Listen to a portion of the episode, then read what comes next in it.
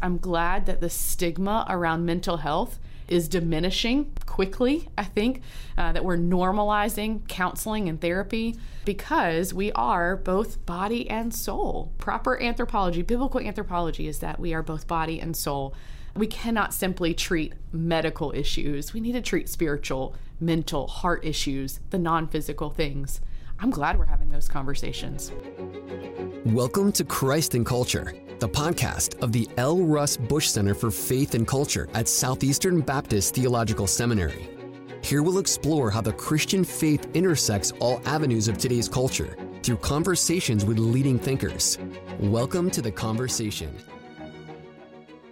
Welcome back to Christ and Culture. Today we have a super exciting show lined up, one that I've been looking forward to for some time. Dr. Keathley in our Christ and Culture conversation, we will talk with Dr. Kristin Kellen, professor here at Southeastern, about anxiety, depression, and mental health. I'm looking forward to that conversation myself. And then after that, Dr. Quinn will tell you what's on his bookshelf right now. But first, let's begin with our new segment, In the News. Dr. Keathley, this weekend marks the 20th anniversary, believe it or not, of 9 11. Do you realize we're teaching students who weren't alive or who simply don't remember 9 11. Some of our listeners, however, will remember exactly where they were when they heard the news that the first tower and then the second had been hit. Dr. Keathley, 20 years later, how should we remember this day, especially in light of Christ and the gospel? Yes, I do remember exactly where I was 20 years ago. I was at a New Orleans seminary where I was dean of students, and outside my office door, two students were arguing about something that had happened. And I went outside and said, Fellas, what in the world is going on? And they said, Haven't you heard? And I hadn't. That's how I It hadn't hit your Twitter feed yet. It, well, at that time, you know, it, that, that, that goes to show you how much has changed in 20 Yeah. years. Not only was there no Twitter, there was no Facebook at that time. Mhm, No smartphone. Yeah, yeah. Uh, there was no smartphone. Uh, in fact, even BlackBerry uh, did not have uh, the kind of phone that could communicate in the ways that our phones do today. It is almost impossible in the moment to discern the will of God or what God in His providence is doing. Almost always, we can discern providence best through the rearview mirror. And many times, and we need the distance to assess better. At that time, uh, we reacted as uh, often people do whenever they're shocked, wounded. We attacked. And, and I think that much of what we did was certainly right and appropriate. But we also have to remember that the kingdom of God is not any one nation, and that the Christian church is not any one people.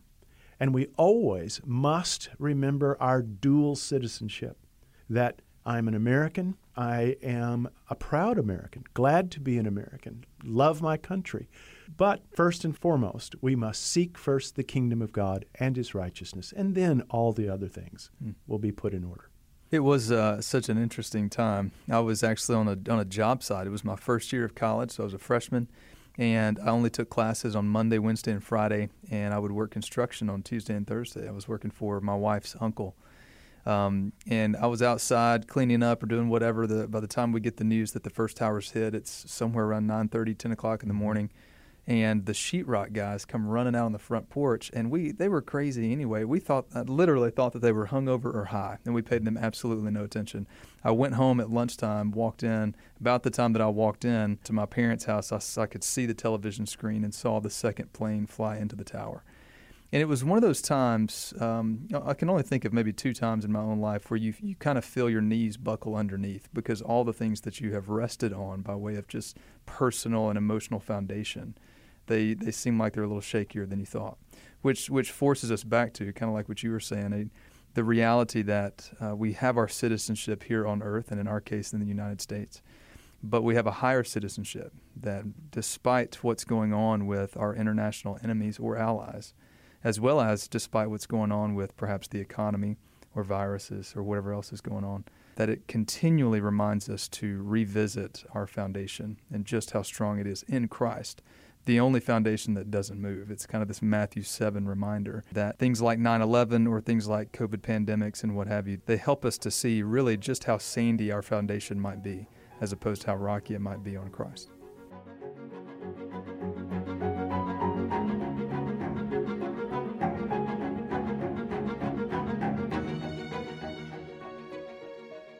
In recent years, we've seen a growing conversation about anxiety, depression, and mental health in particular, the pandemic has thrust these topics into the national conversation even more than ever. Today, we want to discuss how our Christian faith shapes our understanding of these topics and how it can inform potential solutions. To help us navigate these waters, we're honored to have with us today Dr. Kristin Kellen. Dr. Kellen is an assistant professor of biblical counseling. Her focus is on counseling children, teens, and their families. Kristin is co author of two books coming out this fall The Gospel for Disordered Lives and The Whole Woman. She's married to Josh, and they have three children. Thank you for being with us today, Dr. Kellen. It's great to be here. Thanks.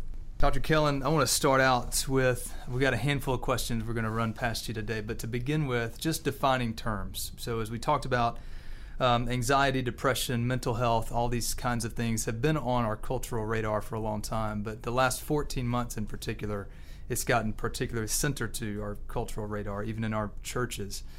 Let's start off defining terms. What is anxiety and depression? How are they similar? How are they different? Yeah, that's a great question, a great place to start. Anxiety and depression both fall under the uh, disturbing emotions kind of category. So we, we put them together, but they're still very different things. So Anxiety uh, is very much related to fear in the sense that it is a fear that's situated in the future, right? It's the fear of something happening. Uh, and we'll, we'll talk more about that later. But anxiety is this internalized fear of something bad. Then depression is, in, in some ways, centered around hopelessness. Uh, so you can see some similarities there, but hopelessness or helplessness are what characterize depression. Sometimes what comes with depression is sadness, sometimes not. But I like to think of it more in terms of hopelessness. The unique thing about both of these, though, is that there's also a very physical component to each one. All of us can probably remember when we got very anxious about something and and our heart started racing, our muscles got tense, right? That fight or flight was activated in us because we thought there was a threat or a danger. That gets activated. That happens in us physically with anxiety. With depression, similar things happen. It's just not fight or flight. Our body feels weighty or heavy or unclear. Uh, we think about depression and people describe it as if they're in a fog and they can't think clearly or, or see through that fog. Uh, but these are physical and cognitive and emotional things that are happening in people. Um, and they're difficult as you mentioned, Dr. Quinn, um, that has kind of come to the forefront over the last 14 months in particular. Uh, that's a very helpful distinction. And speaking of the last 14 months, reports have it that rates of anxiety and depression have dramatically increased during the pandemic. To ask an almost obvious question, what's behind the rise? That's a great question. Uh, I remember back at the beginning of the pandemic, uh, telling my husband if this lasts any more than a couple of months, we're going to see a spike in counseling in anxiety, depression, and marital counseling. Mm. right? Uh, I think it's because we weren't meant to live in isolation. Uh, and so when we have these problematic emotions, these struggles, God made us to live in community and to be able to get help within our community. And what COVID did is it isolated us, it separated us such that we didn't have a way to process these feelings. And then certainly COVID plays off of our fears. There's these fears of what's going to happen, the what ifs, and then this helplessness that we see in depression. Uh, I think those are very much tied together as to why we've seen these spikes.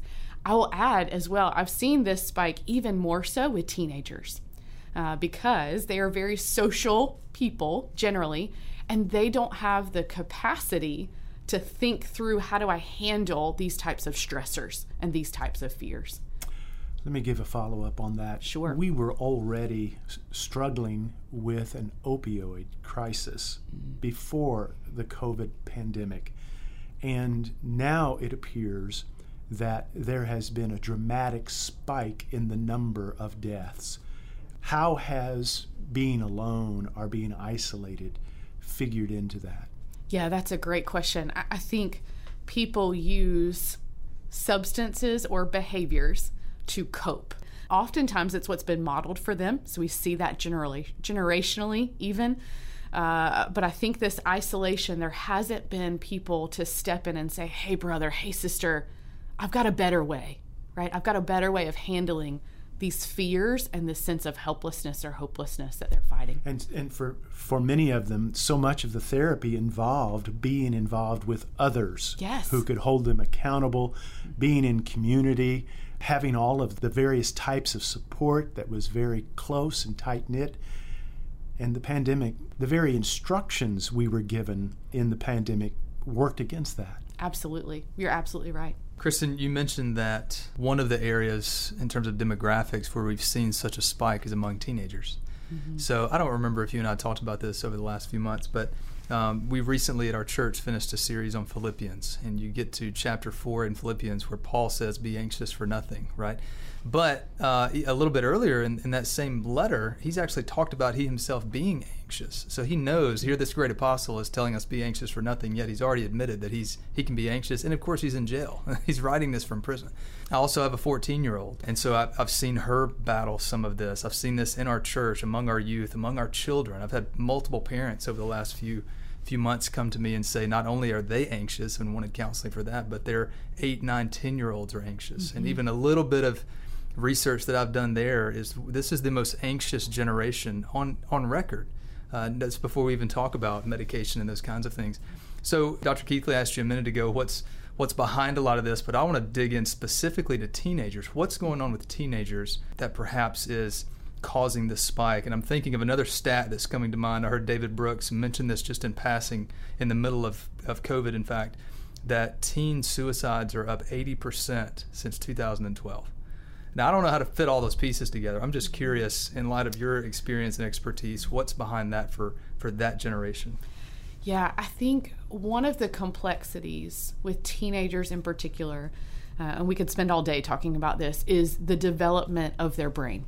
And the reality that the ways our brains develop is that emotions develop before logic, right? This is why mm. three and four year olds have tantrums and meltdowns, because the emotion parts of their brain develop before logic.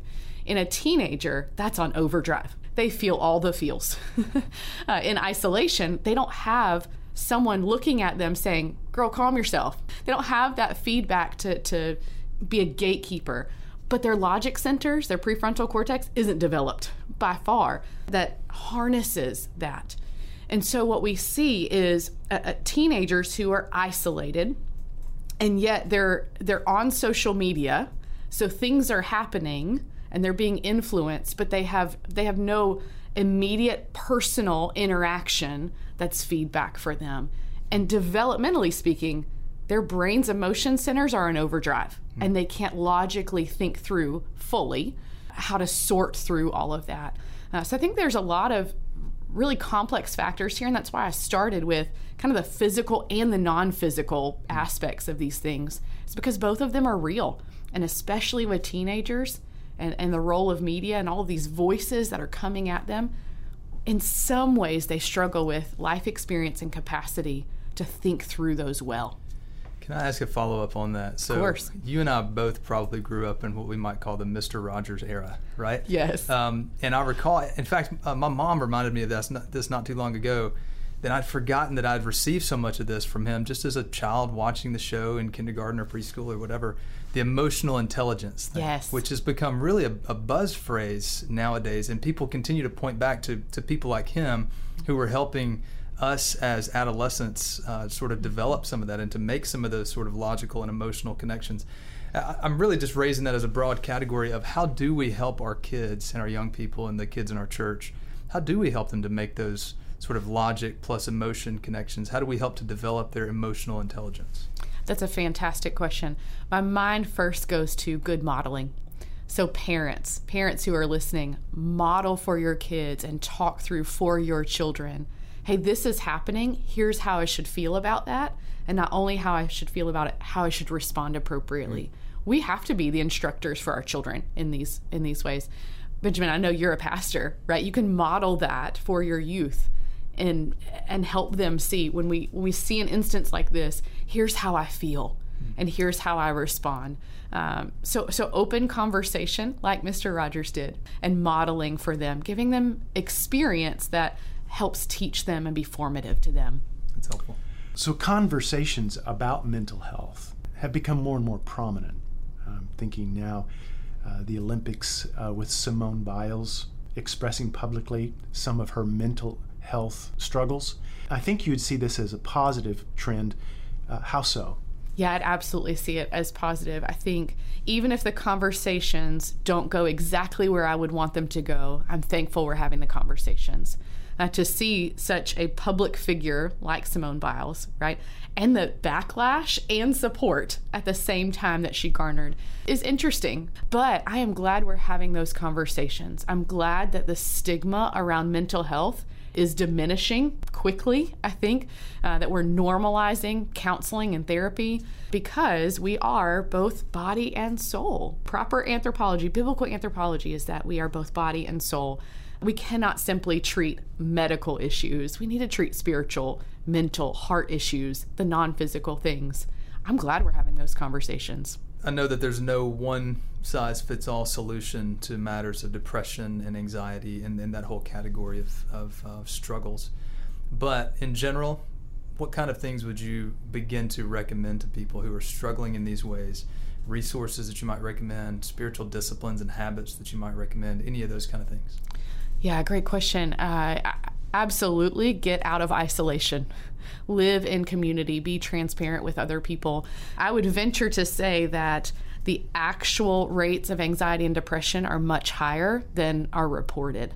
Uh, so the likelihood is, is that if someone is struggling with one of those things and they reach out in their community, they're going to find someone else who has struggled with that as well. Uh, and they can receive help and support and feedback from someone else who has struggled too.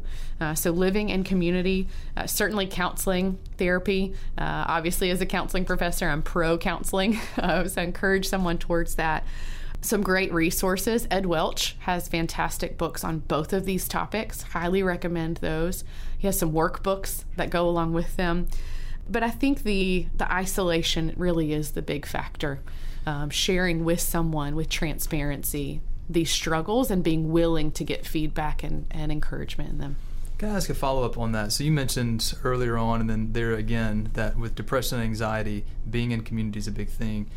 And yet, um, probably the kind of anxiety that I encounter the most from uh, from people that I'm around is social anxiety. So the kind of anxiety that they're battling the most is actually being in public or being around other people. So how do we how do we address that? Where you're saying be in community, but it seems to be when they get into a crowded room or around other people that that's not their immediate family. That's what seems to induce the highest level of anxiety for them. Yeah, that's a great clarification. Uh, when I say get in community, I mean deep purposeful community. So you said at the end of that, Benjamin, that when they get around their family, yeah. that's what I envision. So when I think community, I think about my small group, right, of a couple of people that I can engage with and be transparent with. That's what I'm meaning, right? Absolutely larger community. That is more to, to look outward instead of inward, which these tend to push us towards. Uh, but I mean, get in community in the sense that that we would with a solid family. Right? That that we're sharing really what's on our heart, what our struggles are, what our thoughts are, um, the messages that are running through our minds in either one of these cases, um, and, and, be transparent with them in a real way. I, I'm not talking about just being in a group of people. I would have the same advice for someone with social anxiety: be known. An article that I read recently made much of the fact that fewer people have a close friend or friends. It's remarkable how the number of people who say that they have someone close in their lives that they can just be honest, transparent, and be a friend and have them uh, a friend to them. That that has dropped dramatically in the last 20 years. Are you saying that this is a factor in, in the problems that we're seeing? I think it very well could be. And I think part of that, though, Dr. Keathley, is with the rise of social media, I control what other people see. It's fake. In some ways, it's false. Uh, but when I am in close knit community, they see the good and the bad. My closest friends have seen my good moments and my bad moments, and they love me anyways, and vice versa, that transparency. But I think as the increase in media has happened, we've had this sense of I need to portray my best self, even if it's false and that has led to this divide. You know, I wouldn't attribute it solely to that, but yeah, I think it's a factor. One narrative, cultural narrative about Christianity that this conversation feeds right into if we're not careful is that Christianity is valuable or it's advantageous to help us cope with our anxieties, to help us cope with depression. It feeds right into that sort of therapy kind of narrative that that's really what Christianity is about. It's just to help us get through the day. But I think there's more to it than that, and I suspect you do as well. So help us with the connection between how does Christ and the gospel really attack or address this issue that's more than just some kind of a therapy. Yeah, absolutely. And I see that too. Uh, that's a very egocentric, self focused view of Christianity, that it's just a tool mm-hmm. to make me feel better. Um, there are all sorts of flavors of that, but that's that's one of them. And, and, yet, I think reality is quite the opposite. With anxiety and depression, the, the tendency is to focus inward on my fears, my hopelessness, my helplessness. But the, the gospel eliminates those. I'm not saying Christians can't struggle with anxiety or depression, but truth is found in Christ and His Word. It counters my irrational fears. It counters this idea that I am hopeless because Christ is my hope. Uh, and if when we can understand that truth and that truth can be deep seated, even in the midst of anxiety and depression that is physical or, or has physical manifestations, I can direct myself. I can I can take those thoughts and, and put them on truth, hmm. uh, and not in a way that's self-serving, but it's a way that points me outside of myself to God and to hope in Him and hope in the gospel. Hmm. When we talk about we want to be fear-free in many ways, or we want to be eliminated from fear, rid ourselves from these fears, and yet the scriptures with imperative language say, "But fear the Lord above all things." um, the fear of the Lord is the beginning of knowledge yes. or the beginning of wisdom. How does that factor into this? It's not that it eliminates fear, but it properly orients it. The scriptures tell us over and over we don't fear our circumstances. We don't we don't have to fear man, right? What can man do to us? But we fear the Lord, and it's a properly placed fear, not an improperly placed fear. Uh, and so I would I'm not advocating for the elimination of fear. I'm saying we are pushing against irrational and lie based fear as opposed to truth based mm, yeah, awe and, and fear of the Lord. We have been talking about how a person who is struggling with loneliness and being in isolation uh, struggles with anxiety and depression, but none of us are actually an island unto ourselves.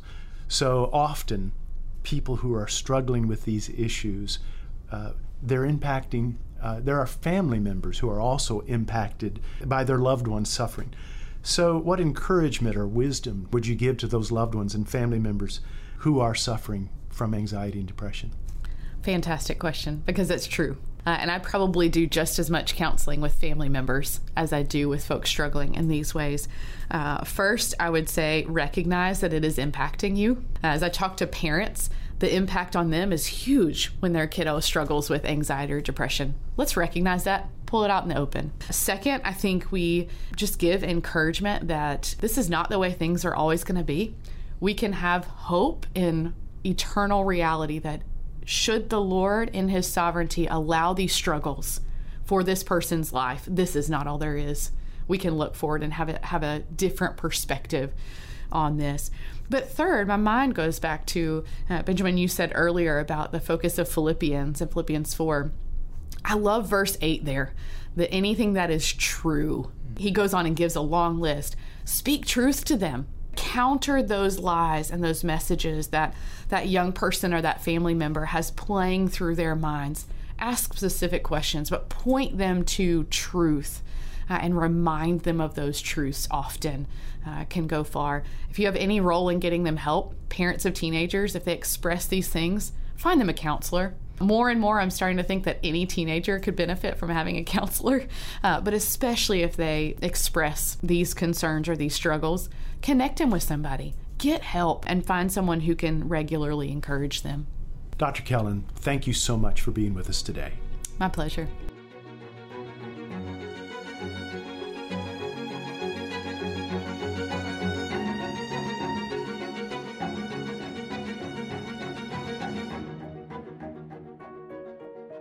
Southeastern believes it is important to support women as theologians and to equip them for service wherever their calling takes them. If God has called you to the ministry in the church, the academy, or at the home, Southeastern Seminary wants to equip you with the tools you need to fulfill your calling. With almost every degree available online, you can get equipped wherever you are today for wherever you're called in the future by visiting sebts.edu. Use the waiver code Christ and Culture, all caps, no spaces, and Southeastern will waive your application fee.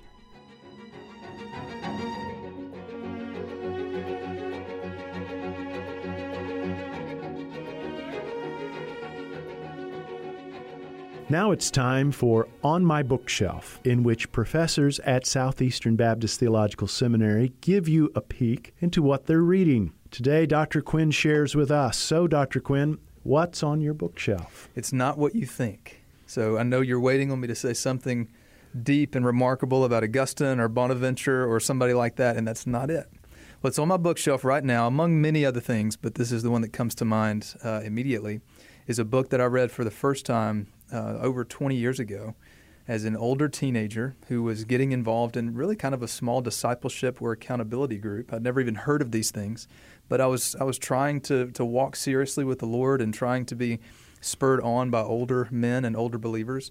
And we were invited to read together R. Kent Hughes' Disciplines of a Godly Man. Yes, that's an excellent book. So I read it 20 years ago. Um, I didn't remember a ton of it. I, I, wasn't much of a reader at that time. I was just kind of finding myself even in education. But we we've just t- returned to uh, what we what we call Sunday school at our church. We we call them equip classes for the adults, and one of those classes focuses on spiritual disciplines. And we've we're, we're offering this book for the men, spiritual or disciplines of a godly man for the men, and then disciplines of a godly woman, written by Kent Hughes' wife Barbara for the women. I actually, when I picked it back up, and there's a there's a new edition of it now. It's about 19 chapters, the the men's book, 17 chapters for the women's book, broken down into five different parts, five different kinds of categories of discipline that are really good for us as evangelicals and even more as Baptists to think carefully about. When we think about even yesterday, as we started this conversation with our equip class, and I'm saying, what kind of spiritual disciplines ought we have?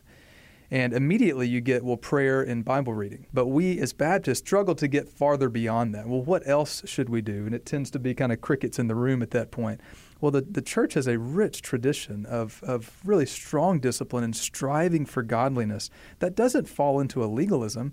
It just actually seems to mimic what the psalmist says that we delight in the law of the Lord and we seek to walk in his ways. So as I picked up the book again, I, I sort of thought this is probably going to feel old. It's probably going to feel like it was written 30 years ago or 25 years ago, whatever it was. And I've been uh, really grateful and refreshed that it felt like it was written yesterday. And it's continued to challenge me all over again. Well, I'm still thinking about your opening statement when you said, you know, you were a teenager just 20 years ago. When I was a teenager, which was much more than 20 21, years, 22 years ago, something ago. like that. I mean, add a few more decades, there were almost um, there was almost nothing in mm. the area of spiritual disciplines. Dallas Willard came out with his book, and so did Richard Foster back in the 1970s. And I am glad to see the rediscovery of the spiritual disciplines in the evangelical world. And I think that, as you just pointed out, there's still, for many Baptists, yeah. we're still catching up yeah. in this area and how important it is to the Christian life to develop these disciplines. It's a very good recommendation. Anything that R. Kent Hughes publishes, I, I almost always enjoy reading him. Absolutely. And so much more we could say about that, but it's fascinating that for evangelicals broadly, we, we ask them, what is your discipline routine with respect to your physique? And even if they don't have a good one, they feel like they should, and they know that there's a lot that goes into what we put into our bodies and then how we exercise our bodies. And they at least have a little more of a sophisticated idea for what that regimen might look like. When we talk about spiritual disciplines, we've, we've got a ways to go. But we need to get into that, to borrow from Kent Hughes' metaphor in his introduction. We need to get back into that gym just as much as we get into the gymnasium for our bodies. Tell us again the title of the book. Disciplines of a Godly Man by R. Kent Hughes, and then the complement to that, Disciplines of a Godly Woman by Barbara Hughes. Thank you, Dr. Quinn. And thank each of you for listening to Christ and Culture today. If you enjoy what you heard, give us a rating and review on Apple Podcasts or share the podcast with a friend. We'll see you next week.